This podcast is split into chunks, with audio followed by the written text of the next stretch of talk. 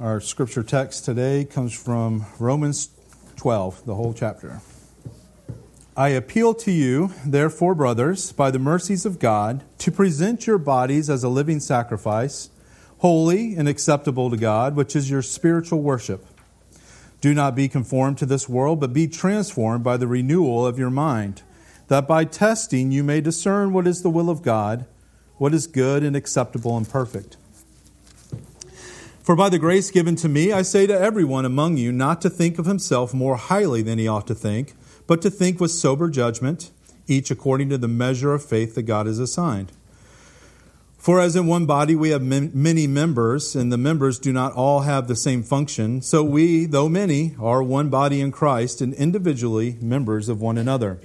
Having gifts that differ according to the grace given to us, let us use them. If prophecy, in proportion to our faith if service, in our serving, the one who teaches in his teaching, the one who exhorts in his exhortation, the one who contributes in generosity, the one who leads with zeal, and the one who does acts of mercy with cheerfulness. Let love be genuine. Abhor what is evil, hold fast to what is good. Love one another with brotherly affection. Outdo one another in showing honor. Do not be slothful in zeal. Be fervent in spirit and serve the Lord. Rejoice in hope. Be patient in tribulation. Be constant in prayer. Contribute to the needs of the saints and seek to show hospitality. Bless those who persecute you. Bless and do not curse them. Rejoice with those who rejoice. Weep with those who weep. Live in harmony with one another. Do not be haughty, but associate with the lowly. Never be wise in your own sight. Repay no one evil for evil, but give thought to do what is honorable in the sight of all. And if possible, so far as it depends on you, live peaceably with all. Beloved, never avenge yourselves, but leave it to the wrath of God. For it is written, Vengeance is mine, I will repay, says the Lord. To the contrary, if your enemy is hungry, feed him. If he is thirsty, give him something to drink. For by so doing, you will heap burning coals on his head. Do not be overcome by evil, but overcome evil with good. The word of the Lord. Let's pray. Blessed Lord, who caused all holy scriptures to be written for our learning, grant us so to hear them and inwardly digest them, that we may embrace and ever hold fast the blessed hope of everlasting life, which you have given us in our Savior Jesus Christ, who lives and reigns with you in the Holy Spirit, one God, forever and ever. Amen. So, a couple of weeks ago, as I was preparing for our sermons, for my sermon this week and next week, I, uh, I had submitted a couple of options to give to Joe for the call of worship. The call of worship is the very first psalm that I read, that is read at the beginning of service. Um, so, when Pastor Th- Thacker sent me the completed liturgy to look over, it just so happened to be the evening of June 24th, which was the day the Supreme Court overturned Roe v. Wade. So, of course, like you, I was ecstatic. It was a day to rejoice. But it was also a little bittersweet, just in the sense that every time I looked at the news or social media, as I'm sure you can uh, agree with, I was inundated, inundated with stupidity and foolishness. And not just, not just ignorance of the facts, you know, like the, in terms of like the federal versus state law and that confusion. I'm talking about the wailing and gnashing of teeth and the vitriol, the ridiculous threats, the overall extreme rhetoric of many on the pro choice side. And so, as I sat there reading today's call to worship, it was like it had been written specifically for that circumstance. Let me read just a part of it again. For you, O Lord, have made me glad by your work. At the works of your hands I sing for joy. How great are your works, O Lord! Your thoughts are very deep. The stupid man cannot know, the fool cannot understand this. That though the wicked sprout like grass and all evildoers flourish, they are doomed to destruction forever. But you, O Lord, are on high forever. So I don't use stupid in a mean spirited way. This is how Scripture describes the man who cannot understand what is right, good, and just. And I don't know about you, but being exposed to this type of behavior, even if it's just generally directed at me, it has an effect. Um, it, it, naturally, it stirs up anger, right? And but there's also an element of sadness. You know, many of these people who feel this way and are saying the things that they're saying are people that I have some sort of relationship with. Uh, their family, their co-work, their former co- co-workers, and, and friends that I've made somewhere along my life's journey. You know, and, uh, and, and it's hard to watch people that you care about be this blind. And yet, we are called to confront their blindness, to call attention to it, to rebuke it.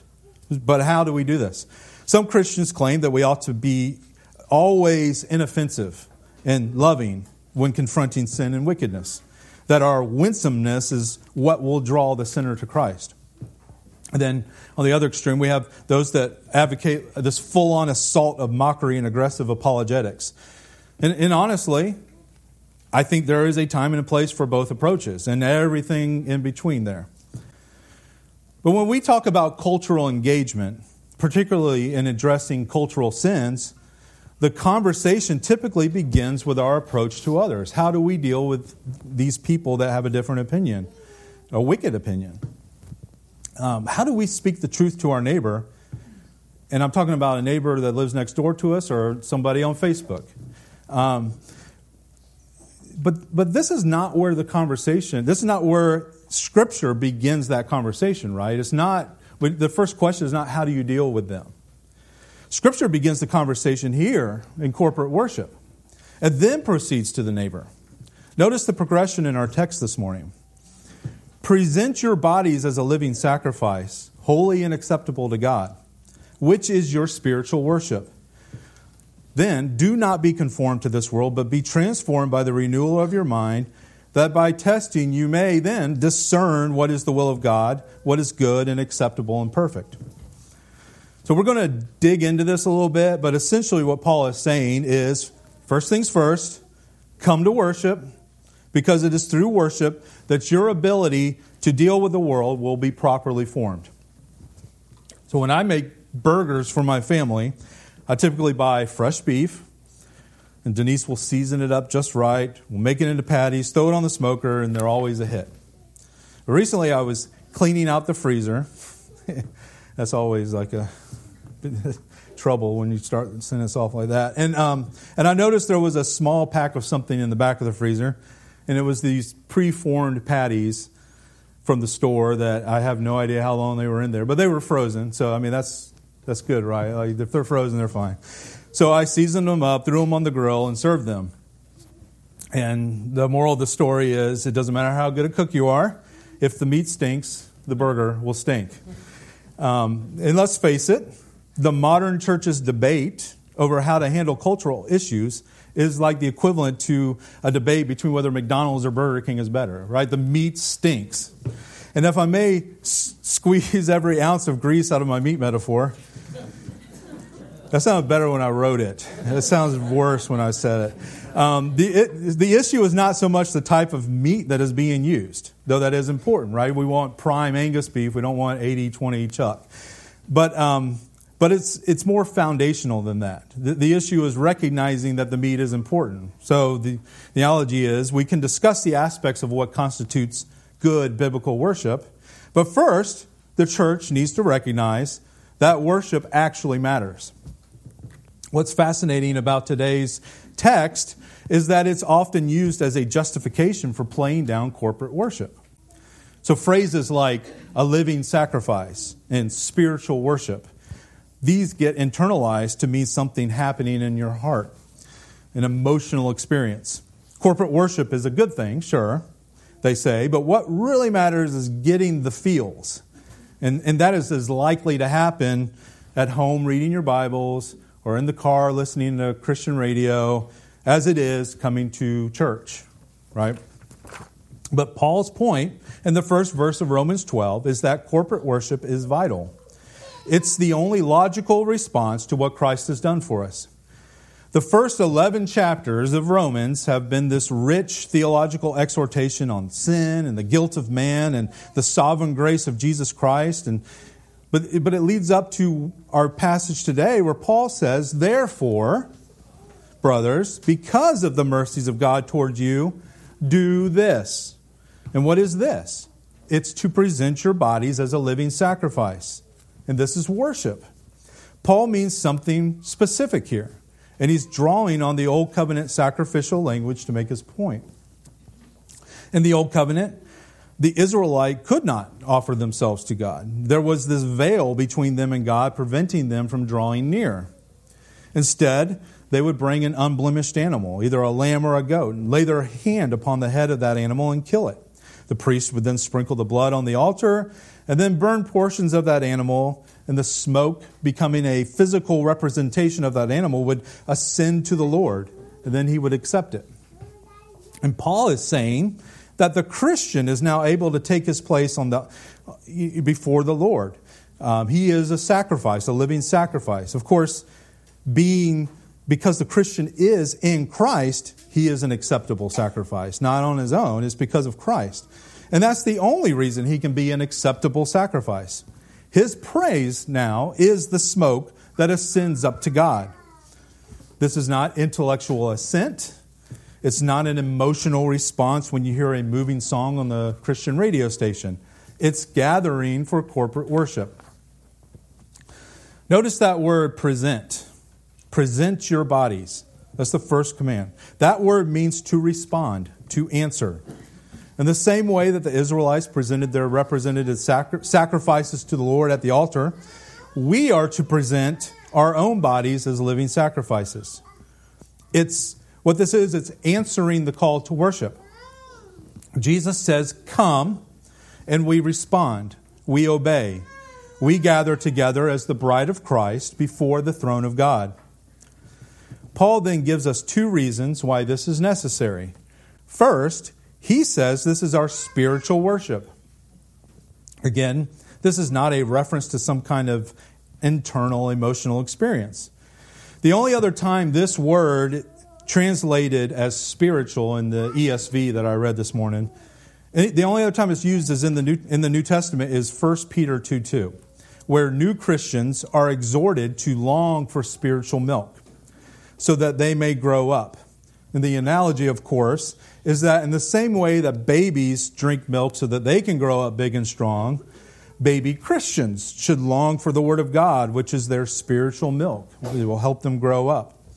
But what happens is many assume spiritual, take, it, has this ethereal or mystical um, meaning to it. And, it, and then that meaning, they take that and they attach it to Romans 12. But a better way to understand this word spiritual is reasonable. Sometimes it's translated reasonable, maybe in your New King James, or, or even rational is the proper translation. The Greek word is uh, logikos. Logikos. Okay, we're working on that. I'll get it. Uh, where we get our word logic. So the idea is that because of the great mercies that God has shown us, it is only logical, it is only rational, it is only reasonable that we present ourselves to Him in worship. Peter Leithart, in his recent book that he's been doing, the, the, the Theopolitan Vision, says this Responding in worship is the only sane way to live. All that we have is gift. And so the only rational stance in life is one of constant thanks for the gift of every breath every heartbeat, every good and perfect gift that comes from above. Sharing Eucharist, we become a different sort of people, a grateful people in the midst of a humanity that does not acknowledge God as God or give thanks. A thankful people is a people attuned to reality, reality as a gift of the Father through the Son and the Spirit. And then that, that leads us to the second reason why Paul says worship is important. Not only is it a logical response to a holy and merciful God, but it does something to us. When we gather for worship, our minds are renewed, which then leads to our transformation, which then in turn allows us to properly discern the will of God. Drawing near to God in worship transforms us into people that model genuine human life before the world. And I'll say that again. Like, there is a real way of being human. The only real way to be human is those that are transformed by God to do so. It's not just this natural thing that you are born with. You have to be changed in order to be a proper human. This is why thoughtfulness and how we worship is so important. Now, I want to preface what I'm saying, I'm going to say here. Uh, the, the last few years, in many ways, have been a blessing to the church. The lines between faithfulness and unfaithfulness have been broadened and darkened, and we find true brothers and sisters in, in Christ in traditions that are not our own. And we ought to celebrate that. But at the end of the day, while we can work alongside these brothers and sisters and truly worship together as one body, we ought to take very seriously the way we worship.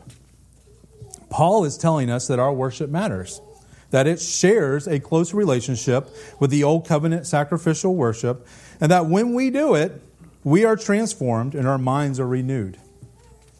If our worship is governed by our preferences, or our desire to entertain or our seeker sensitive strategy, then we will miss out on the God ordained means of our growth, which things like confession, psalm singing, corporate prayer, a service saturated in the scriptures, biblical preaching, weekly communion. And now, it can be, it can be difficult to worship this way, right? No doubt about it. All of us are at different levels of familiarity with the liturgy. But we, we all, I think, had this moment where we were, let's say, introduced to a psalm chant, and we were like, what? you know? Um, well, the reason, I'll just, the reason we chant psalms is simple enough. It gives us an opportunity to sing a psalm word for word. We sang Psalm 98 earlier, which is wonderful. That's, that's a metrical psalm. The psalm is arranged in such a way that it can be set to a catchy tune and we can all sing in different parts and the verses rhyme. And this is a great way to sing psalms. But there is also a tremendous benefit in singing the psalms word for word. And if we think about it in terms of how God matures us through corporate worship, as, a, as Paul says, then chanting a psalm word for word every Sunday, 52 Sundays a year, has to make a difference in our lives. Think about the impact this would have on your life and on your children's lives. And think about the impact that it has on the world.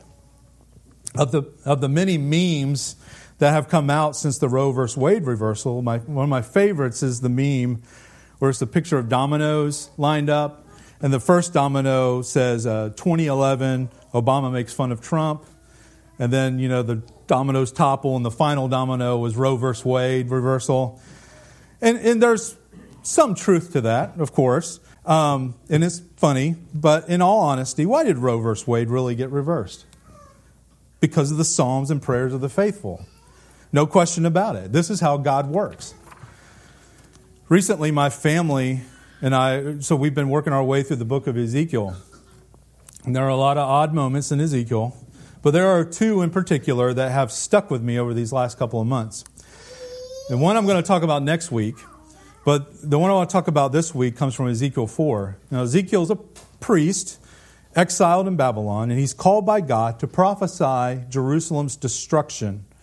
And in chapter 4, we see Ezekiel being told to construct a model of Jerusalem on a brick. So he, he builds this model of Jerusalem, and then he lays siege to it as a prophecy, this physical prophecy of what God is going to do in the future. And this prophecy also included Ezekiel laying on his side before this model for a set number of days. And then we read this in verse 7 And you shall set your face towards the siege of Jerusalem with your arm bared, and you shall prophesy against the city. It's an odd passage to be sure.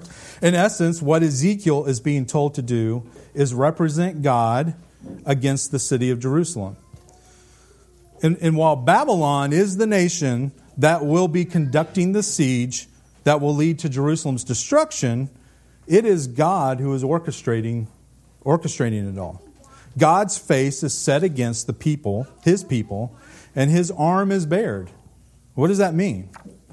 Well, there are many references in the Bible to God's outstretched arm or God's right arm, and these denote God's strength. And this probably does have a connection to this verse and, and what is happening in Ezekiel 4. But there is only one other passage in the Bible that tells us of God baring his arm. And this is found in Isaiah 52. Listen to verses 9 and 10. Break forth together into singing, you waste places of Jerusalem. For the Lord has comforted his people, he has redeemed Jerusalem. The Lord has bared his holy arm before the eyes of all the nations, and all the ends of the earth shall see the salvation of our God. So we have an example of God baring his arm in judgment and wrath against Jerusalem. And then we have an example of God baring his arm in salvation toward her. So, what does it mean for God to bare his arm? Well, I, th- I think Rich Mullins said it best. So, for you that grew up in the 80s you, in, with Christian music, you ought to be able to finish his line. When he rolls up his sleeves, he ain't just putting on the Ritz. God, God is an, no, yes, our God is an awesome God. So you know this song. And I think that's what it means.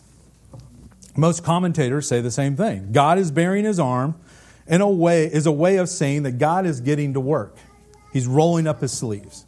A few commentators connect it to the practice of girding up the loins, which was the practice of tucking up the loose flowing parts of the robe in order to move quickly. And as I've been reflecting on this phrase over the last few months, I, have even thought about it in terms of the way I dress for church. You know, and if you notice, I roll my sleeves up. It's just this, I love the symbolism. And, and I probably think way too much about what the way I dress for church, considering I shop at Goodwill. But, um, but I do. Like it really, it's this symbolism that's really kind of come into my head. I think, yes, I'm, I'm coming to work here. Like I got work to do. I'm going to sing and, and, uh, this is not just me coming to be entertained. I got, I got stuff to do here. And, um, and I think that perfectly fits with what we're doing. In worship, we're getting to work, which makes sense because we are made in the image of God. We are like our Father, we are workers. Just in our text this morning, look at all the ways God works. In the first three verses, He bestows mercy, He accepts us, He renews us, He wills, he gives grace. He assigns faith. He gives gifts. He is a God that gets down to the business of saving and blessing his people. But then in verse 19, he gets to work against the wicked. Beloved, never avenge yourselves, but leave it to the wrath of God, for it is written, Vengeance is mine, I will repay, says the Lord. This is the nature of the work we do here in worship. When God works through our worship, the righteous are raised up, and the wicked are brought low. Often, these are one and the same thing. When the Supreme Court overturned Roe v. Wade, this enacted a trigger law in Tennessee that will outlaw abortion with minor exceptions in the state. For the 15 or so remaining abortion clinics in Tennessee, this means they will go out of business. The doctors who perform abortions will have to find a new job, or else they're going to face time in prison, hopefully. For the wicked, this no doubt causes anxiety, anger, and distress. They're losing their livelihoods. Amen. However, for the righteous, this is a cause for celebration. This is why we worship. This is the fruit of our work. And this should also encourage us to keep striving in our worship. We are laborers, but we want to be skilled laborers, right? So, this is why we practice singing every week during Sunday school. And beyond that, at the Draper's house once a month. We're sharpening our swords. We're building our muscles. Other parts of the liturgy do this as well. Praying out loud as a body helps us with our personal prayer life. Weekly corporate confession trains us to be quick to repentance and quick to forgive others. Weekly communion for everyone trains us to discern the body and reminds us to be thankful. When Paul tells us in Romans 12 that worship transforms us into better discerners of the will of God, it's not just in regards to the world. Yes, we are not to be conformed to the world, but we also need to learn how to develop our own gifts in the church. We are not to be proud and haughty, but thoughtful and sober minded. God has given us all gifts, but there is a right way to use those gifts and a wrong way to use them. And this takes discernment. And so, according to Paul, if you have the gift of teaching and you want to be a good teacher, you must first be faithful in worship, presenting yourself before God. If you have the gift of giving, it ought to come from an attitude of generosity, and that attitude is shaped here in worship. If you are one with a gift of mercy and caring for other people, it must be done with cheerfulness which, again, is cultivated here in worship. Back in the 80s, if you remember another 80s reference, uh, Nancy Reagan sponsored an anti drug campaign with the famous slogan, Just Say No. And the idea of the campaign was to curb the use of drugs, especially in the teen community. And this was done through education and programs. But it ultimately was not very successful because sin cannot be cured through education. Sin requires a heart change, and a heart change only happens through the work of Christ. And we can make a similar observation with the pro choice advocates, right? While we ought to celebrate Roe v. Wade in its reversal, we, and, and while we ought to rejoice when the abortion clinics are shut down, the fact is, is that that legislation will not change the hearts of the people. Only Christ can do that which means that we still have work to do here. And Satan knows this too. He knows how important it is. This is why worship can be so difficult. And, and not even here, like it begins at the house, right? Uh, the desire to sleep in instead of getting up and getting the kids dressed and fed and out the door. I mean, I don't, I don't know about you, but when our kids were younger, like Sunday was the only day they slept in. Like every day of the week, they're up early and they're like, Dad, get up. Sunday is like they just have, you know, they've been knocked out or something. And, you know, it, it was tempting. You get up and you can drink like three cups of coffee in peace and quiet, and you're like, hmm, seems really nice. And it would be easy just to let the kids sleep. But, but you wake them up, and chaos commences, and you get everyone dressed and fed barely, including yourself. And not with the reprieve of dropping them off in nursery. No, we bring them to worship where they wiggle and they giggle and they cry. And then we have to chant a psalm, and then we have to get on our knees, conf- confession, and that hurts. And there's a hundred things that can annoy us about it all, but we persevere, and we're glad we did. And we do it all again the next week, and then the next, because it changes us. We are being transformed. We are becoming thankful. We are becoming stronger. We are becoming wiser, and we are becoming more like Christ.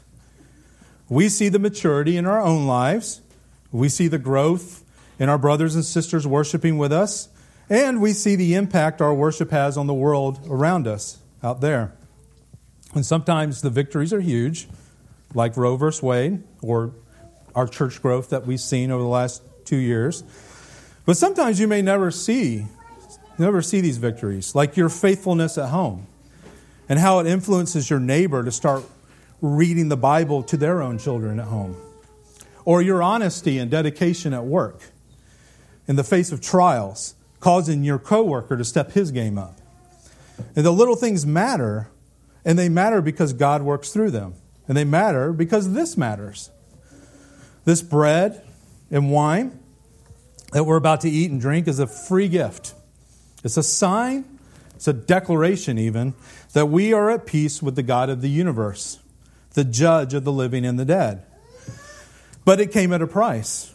The Son of God, whose body was broken and blood was spilled on the cross, went to work on our behalf for our salvation. And this is glorious news, not just for us, but for the whole world. And they may not know it. They hate us right now, they, they may not even want it. But they need us to be here doing this. So when you take communion, be thankful and rejoice. Celebrate with your brothers and sisters and laugh with delight. Christ is risen, and He loves us. What could be more happy than that? You know? And then, in that joy and thankfulness, remember that we got a job to do. So, in the strength of the Holy Spirit, roll up your sleeves and get to work. Almighty and most merciful God, grant that by the indwelling of your Holy Spirit we may be enlightened and strengthened for your service. Through Jesus Christ our Lord, who lives and reigns with you in the unity of the Holy Spirit, one God, now and forever. Amen.